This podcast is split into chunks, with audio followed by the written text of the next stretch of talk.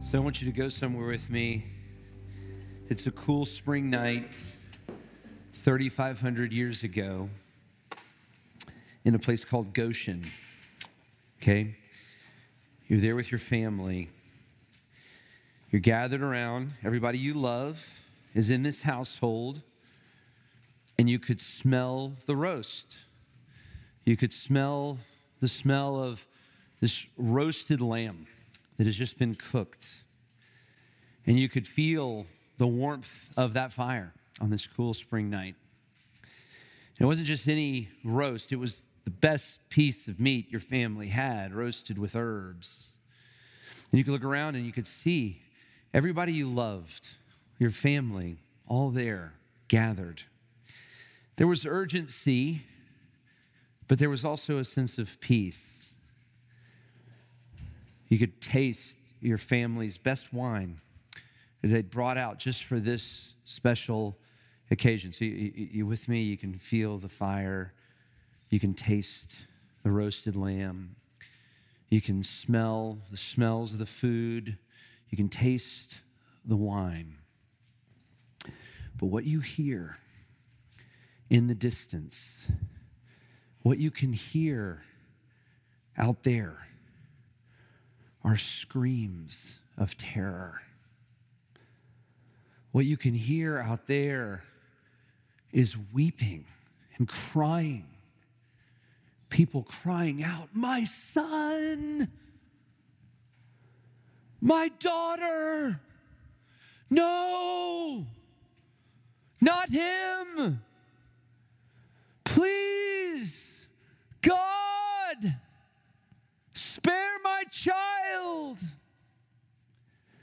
Because that night, the Lord visited Egypt. And on Egypt, the Lord brought judgment and death and terror. But in your house, there was only peace. In your house, there was only life in your house, there was warmth, there was protection, because on the doorpost and lintel of your house was the blood of the Lamb. If you have been coming on Tuesdays, Thomas has been walking through the book of Exodus with you.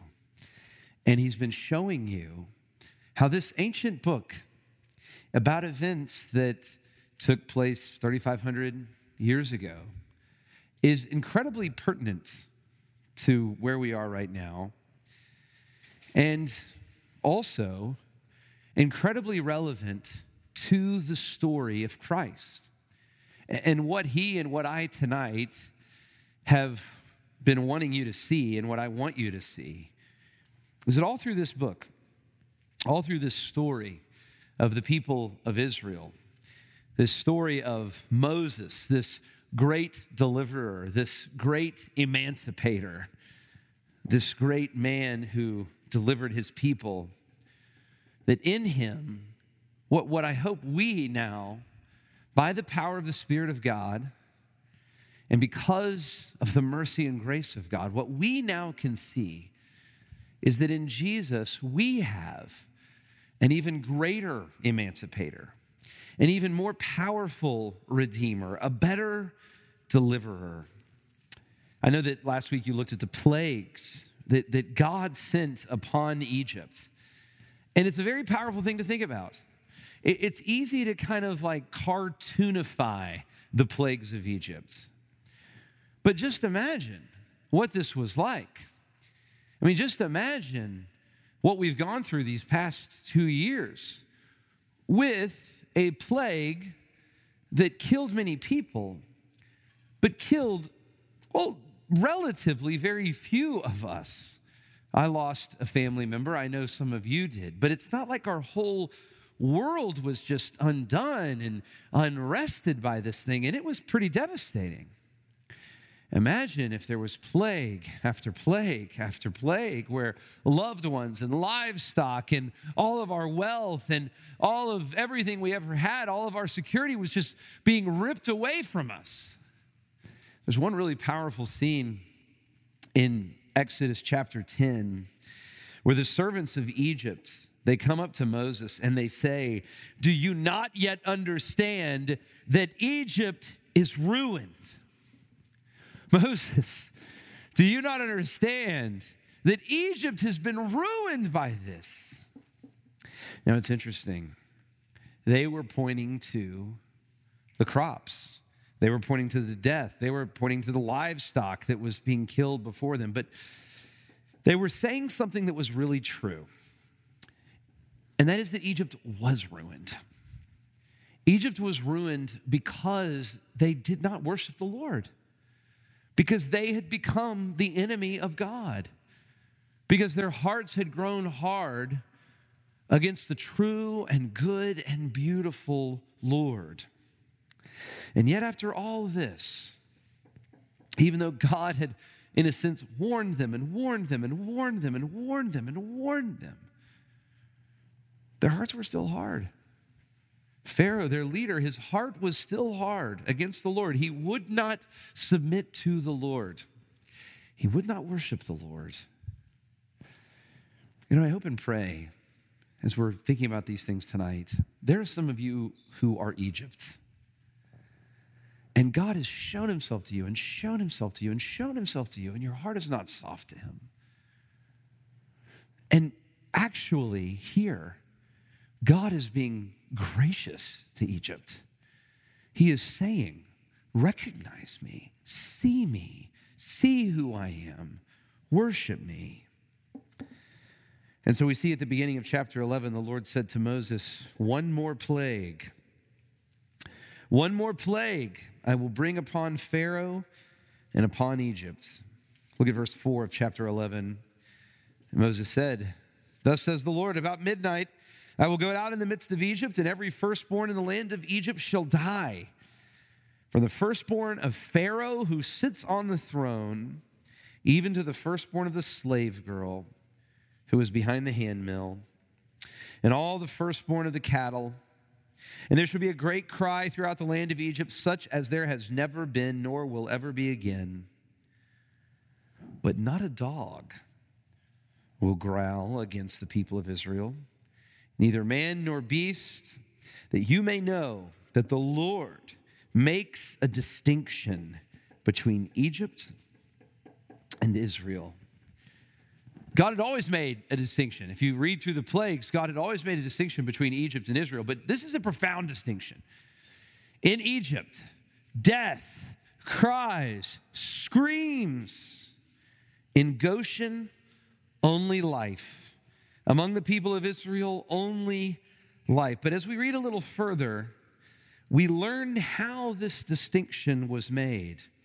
Exodus 12 is really one of the most important passages in the Bible. As we see in Exodus 12, a household, every household, should take one unblemished lamb. And on this 14th day of the month of Nisan, every family of the, the Hebrew people would sacrifice the lamb at twilight. Look at verse 7 of chapter 12. The Bible says, Then take some of the blood, put it into the two doorposts, and on the lintel of the houses in which they will eat. They shall eat the flesh that night, roasted on the fire, with unleavened bread and bitter herbs. They shall eat it. Do not eat it if it raw or boiled in water, but roasted.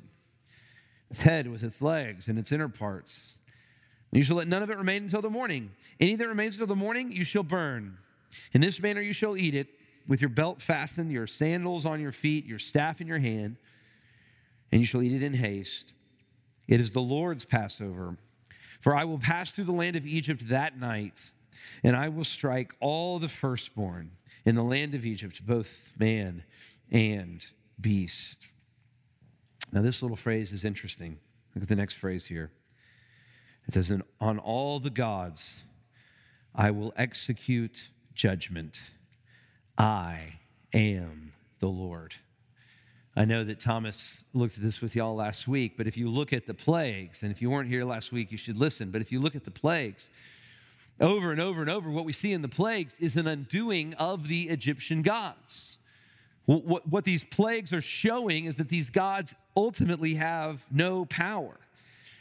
The people trusted in Hapi, the god of the Nile, that its waters would be clean and stay flowing, and God turned the water into blood. They trusted in Isis, the goddess of medicine, that their bodies would be safe from diseases like boils. And God gave the people diseases and boils. They trusted in Ra, the sun god, to keep the sun shining. And all of these gods, one by one by one, had failed them.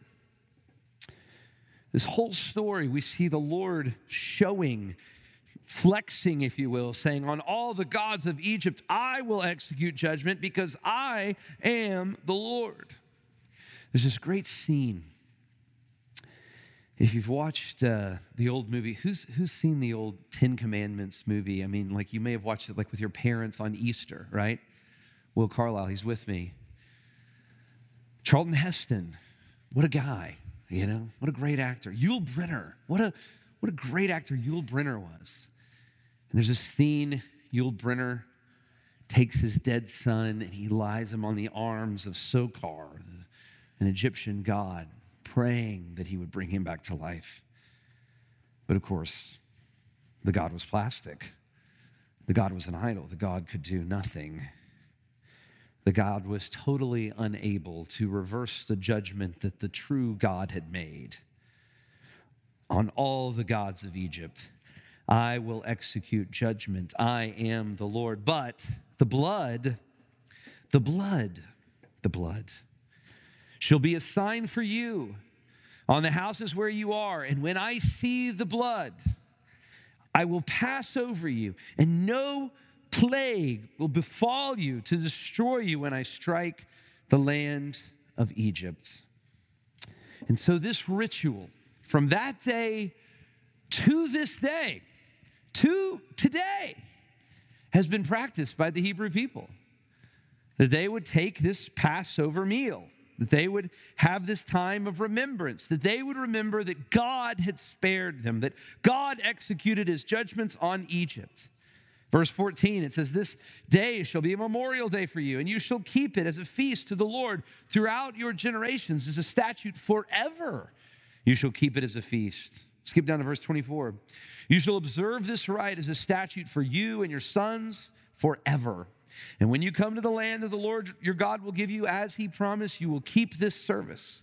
And when your children say to you, What do you mean by this service? You shall say, It is a sacrifice of the Lord's Passover. For he passed over the houses of the people of Israel in Egypt when he struck down the Egyptians, but he spared us. And the people bowed their heads and worshiped. And from that night, all through the journey through the wilderness, all through them, they're settling in the land, the promised land of God, even when they were taken away in captivity by the Assyrians and the Babylonians, even today, even when people of Israel dispersed all over the world, in Russia, and North America, and in Europe, and in Africa, these descendants of Abraham would celebrate this Passover meal. They would remember that the Lord had spared them, that the Lord was with them. And of course, included in there on this 14th day of the month of Nisan, Jesus gathered with his disciples in an upper room in Jerusalem the night that he was betrayed to celebrate this practice. And what he said to them that night would change their lives and through them our lives forever. Look at Luke 22 with me. This is Luke 22, verse 14. It says, When the hour came, he reclined at table, and the apostles with him, and he said to them, I have earnestly desired to eat this Passover with you before I suffer. For I tell you, I will not eat of it until it is fulfilled in the kingdom of God. And he took a cup, and when he had given thanks, he said, Take this, divide it among yourselves. For I tell you that from now on I will not drink of the fruit of this vine until the kingdom of God comes. And he took the bread, and when he had given thanks, he broke it and gave it to them. And he said, This is my body, which was given to you. And uh, do this in remembrance of me. And likewise, he took the cup, saying, This cup is poured out for you. It is the new covenant in my blood. Did you see what he's doing here? They'd been taking this for 1,500 years. Every year, they've been having this meal, breaking the bread, drinking the cup, remembering the sacrifice of the Lord, remembering that God had spared them, remember that the blood of the Lamb had shielded them, had protected them from the destruction that God, that God had brought upon the Egyptians. And here's Jesus on the night before he goes to the cross, and he says, Don't you see this bread? This is my body. Don't you see this blood? This cup? This is my blood. He's explaining to them something. He is saying to them, I am the lamb. I am the sacrifice. I am the one. I am what this whole thing means. I am the one that will ultimately keep you safe. Don't you see that all of this is pointing to me? And still to this day, we take this meal. Now, we're not going to tonight. But I do hope that tonight, as we talk about what this meal teaches us, that you would long to take it. That you would long to take it you would long to celebrate what we celebrate with this Passover meal, with this, as Jesus instituted, the Lord's Supper. And so, for the rest of our time, I want to think about three things that this meal teaches us. The first thing that we remember as we take the Lord's Supper is the wrath that we have been spared from. Look at Exodus 12, verse 29. It says, At midnight, the Lord struck down all the firstborn in the land of Egypt from the firstborn of Pharaoh, who sat on his throne, to the firstborn of the captive who was in the dungeon, to the firstborn of all the livestock.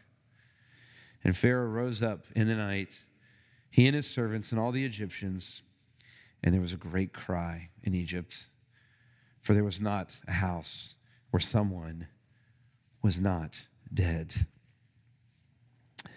This, this passage will really grab you if you think about it. Here's Pharaoh. He has all the power in the world. I mean, this is the most powerful man in the world. This man has everything. He could say something and it's done. He has slaves, servants everywhere that would do whatever he desires him to do. In fact, the people thought that he was a god. They would do whatever he said. And yet, Pharaoh and the person in the dungeon shared the same fate. Death came to them both. And no power, no wealth, no authority made any difference in the face of death. Jonathan Edwards wrote this one time. He says, Death serves all alike. As he deals with the poor, so he deals with the rich. Death is not, death is not odd at the appearance of a proud palace, a numerous attendance, or a majestic countenance. He pulls a king out of his throne and summons him before the judgment seat of God with his few compliments and his little ceremony as he takes the poor man out of his cottage. Death is as rude with emperors as with beggars and handles one with as much gentleness as the other. And the truth is, death will come to us all. You know, I turned 40 two weeks ago.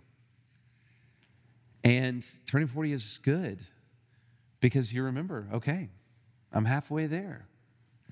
I'm going to die. I, uh, a friend of mine uh, turned 40 in the fall. She and I are in the same class, class of 2000. Um, and but she had a fall birthday. But anyway, she had her she had her uh, birthday party in the fall, and she had it at Oakland Cemetery. And I thought, what a great place to have a birthday, a 40th birthday party. We, we sat out there and we had this great feast, and we were surrounded by all these graves. And it was a reminder to all of us that one day we will die. Death will come for us. No matter how much influence we have, no matter what great things we've done, and we will stand before the judgment seat of God. Here's Egypt. They had sinned. They had brutally treated the people of Israel. Their hearts were hard before the Lord. And now they were experiencing the judgment, the wrath of God against their sin. And Israel was spared.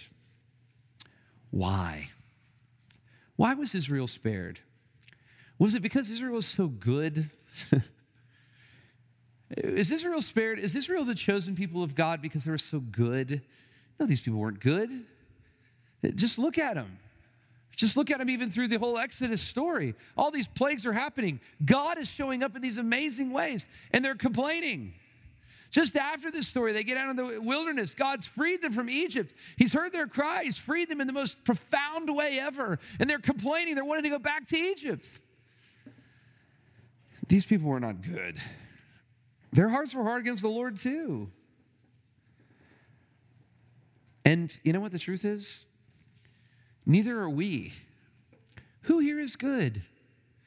You know the simplest command in the Bible?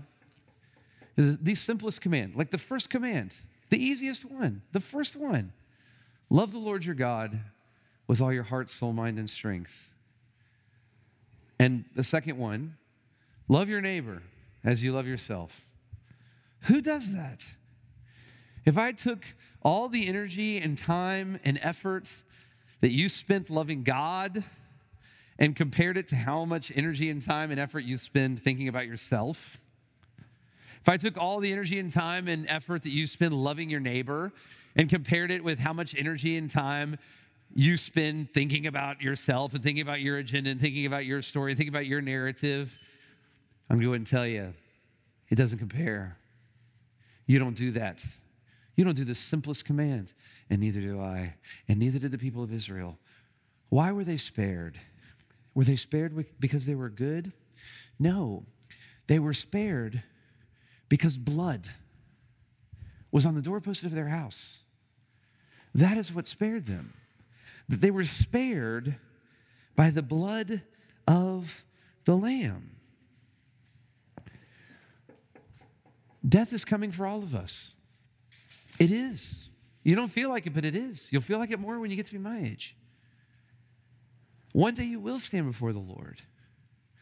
And you will either stand before him on that day alone like Pharaoh, putting all of your wealth and riches and good deeds and accomplishments before him, but alone. Or you'll stand before God shielded, covered, protected by the blood of the Lamb through faith in Jesus. That Those are your two options. Those are the two pathways to, to stand there like Pharaoh with all of your strength and all of your might and see who truly is the Lord, or to be shielded, to be protected by the blood of the Lamb. So, the first thing the Lord's Supper reminds us of is the wrath that we have been spared from in Christ. But the second thing that it reminds us of is the sacrifice that was actually made on twilight, this night of the Passover, when it's still light enough to see, at twilight, the, the command is specific.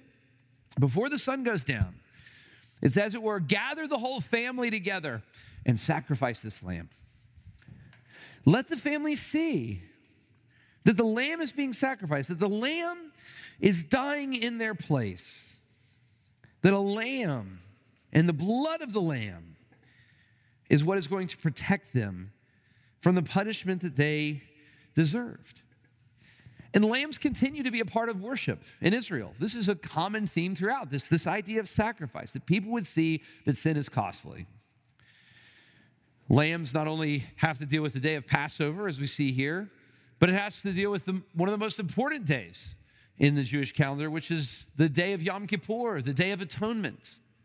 And on that day, the high priest would take a lamb and after great ceremonial washing would go into the presence of God and would sacrifice that lamb in the presence of God for the unconfessed sin of the people.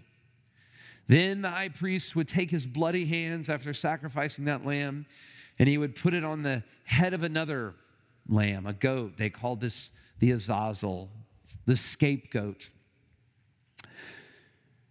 And with his bloody hands, do you see it on the head of this goat? Blood dripping down the goat's face. He would speak the sins of the people, as it were, into this goat. And then the goat was led outside of the city of Jerusalem to die in the wilderness. And it was a sign to the people that God had forgiven their sins by the blood of the Lamb. Their sin has been separated from them, that his blessing could be restored to them, that his blessing could be given to him. And don't you see when Jesus came? John the Baptist looked at him coming in, coming to be baptized, and he said, This is the Lamb. Only this is the Lamb. This is the Lamb of God this is the unblemished Lamb of God. This is the one who we can all be shielded behind. This is the one who will take away the sin of the whole world. And that's what happened. I mean, in a very real sense, don't miss the story of Jesus' trial. You have Jesus, the innocent, you have Barabbas, the guilty. Blood was on his hands. This, this man was very guilty. And what did the people say? They said, Let the guilty man go and let the innocent man die. And in a very real sense, that is a picture of the gospel. God says to you in Christ, Let the guilty man go and let the innocent man die. And after that, Jesus was led through the city with a crown of thorns on his head, blood dripping down his head. And he went through the city of Jerusalem outside of the city, as it were, with our sin, the sin of man, on his head. And he died in our place. And what a sacrifice it was. You know, I think about I've always thought about this. If, if, if what is just in the courtroom of God for a life of sin and disobedience is hell, it's a very hard thing to think about. But if that's what is just, if that's what God's holiness and our sin calls for is, is hell, eternal separations from God, then on the cross, Jesus not only took or endured one hell, but he endured the hell of everyone who would believe. What a sacrifice! He endured all of our hells. What a sacrifice. The guilty one could go free because the innocent one died. And in him, and only in him, we can be shielded, we can be protected, we can be set free. Charles Spurgeon said it this way It seemed as if hell were put into a cup, and Jesus seized it. And in one tremendous drought of love, he drank damnation dry. When we take the Lord's Supper, we think of the wrath that we have been spared of. We think of the sacrifice that Jesus made for us. But lastly, and I want to drive this home with you, we think of the peace that this gives us. If you are in Christ, you really have nothing to fear. If you are in Christ, you really are safe. If you are in Christ, you really have found fellowship with God. And I think this is hard to believe. I'm sure there was some Hebrew people that night in Goshen, and they were celebrating the meal. And all of a sudden, in the distance, they heard the first scream of the Egyptian, right? They heard him and they was like, okay, death is coming. And they know what's happening. They're starting to hear the screams. I'm sure there were some people that night, and they were like, look at this. Look at this. The blood is on our door. God is sparing us. We are safe. Look at how God, look at how our God is undoing all the gods of Egypt. There were some people like that night with that kind of faith. There were other people that night when they heard those screams, they were saying, Are you sure you did it right? Are you sure you put the blood in the right place? Are you sure you did the right thing? Did you kill the lamb just like God told you to? Did you do everything right? And they're sitting there and they're trembling to death, thinking, Oh my goodness, we're all to die in here. There were some people that night, and they were good people. They, they, they, had, they had followed the way of God as best they knew how. There were some people that night that were in those houses, and they thought to themselves, I've done worse things than any of these Egyptians have done. There were some people that night with really, really strong faith. There were some people that night with really, really weak faith. But here's the deal it didn't matter how strong or weak their faith was. What mattered is who their faith was in. It wasn't the strength of their faith that really mattered, it was the object of their faith that mattered. And the same is true for you. Some of you are coming here in here tonight and you could not be stronger in the Lord. You, you led like 58 people to Christ just yesterday. You've read your whole Bible in the past 10 days. You have not thought a bad thought in like 85 hours. I mean, you are just killing it. And you came in here tonight strong. You didn't have meat, you didn't complain. You're like, I only eat vegetables anyway because I'm on the Joshua diet, you know. Some of you came in here tonight like that. There's someone here, you came in here tonight, and you're like, man, if these people knew, if this guy knew, and you're struggling to believe this stuff, and you try to read the Bible and it doesn't make a ton of sense to you, and there's some sin that's plaguing you, here's what I want to say to you tonight stay in the house. Stay in the house. It's safe in the house.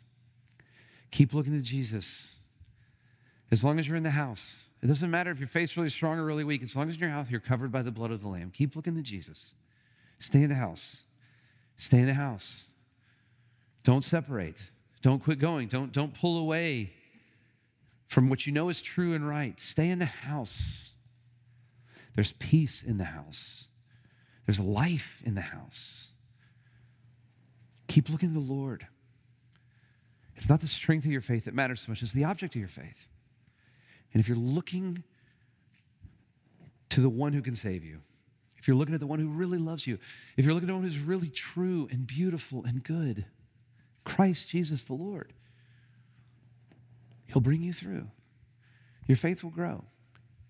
You, will you'll, you'll become strong in the Lord. I just know it. Stay in the house. Don't run in this time.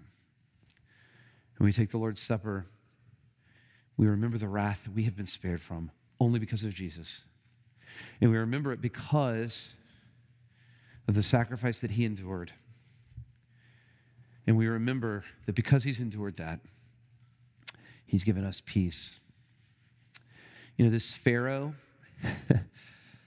this Pharaoh that is here, his child is dead. His father put to death all of the baby boys in Egypt. Remember this story from the beginning of the book of Exodus? And now judgment has fallen on his household. And there's nothing he can do to restore the life of his lifeless son. But our Heavenly Father, three days after Jesus died and endured the price of all of our sin, he endured the hell of everyone in this room who would believe, the hell of Christians throughout the centuries who would believe. Our Father, our Heavenly Father, raised him back to life. And he is preparing a place for you. And he's taking you, and it sometimes feels like a wilderness, but he's taking you to a promised land, to a home where all has been made right and well, where his promises will all be full. Stay in the house. He's the giver of life. Keep looking to him. Let's pray. The operative word when Jesus introduced the Lord's Supper is remember. Remember.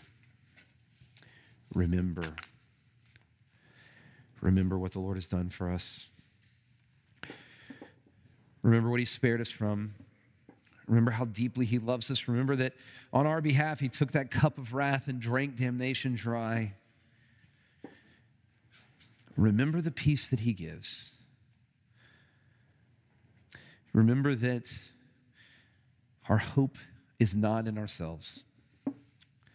It's not in what we achieve. It's not even in our righteousness. Our hope is in what Jesus has done His righteousness, His atoning death, His life, the power of His life. Jesus is alive. He is reigning. He's now interceding for those who have faith in Him. Look to Him now. Look to Him now.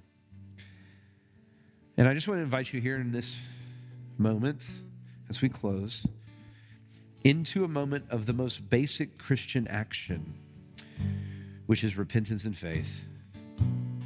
As the Lord in this moment is bringing conviction to your heart where there might be sin, that is good. That's his kindness. Repent of those things. Turn from turn from the other doorposts that you're trusting in and trust in the ones that have the blood of the lamb on them repentance and faith. Turn from that, whatever it is, and turn to Christ. Look to Jesus. Thank Jesus. Confess Jesus. Hope in Jesus. Father, give us this faith. And Father, as we have this faith, Lord, as we trust in the blood of the Lamb that has been shed on our behalf, I pray that you would be creating a people of your own possession that would bring you glory, and praise, and honor. We love you, Lord. We respond now to your great love for us. We pray this in Jesus' name. Amen.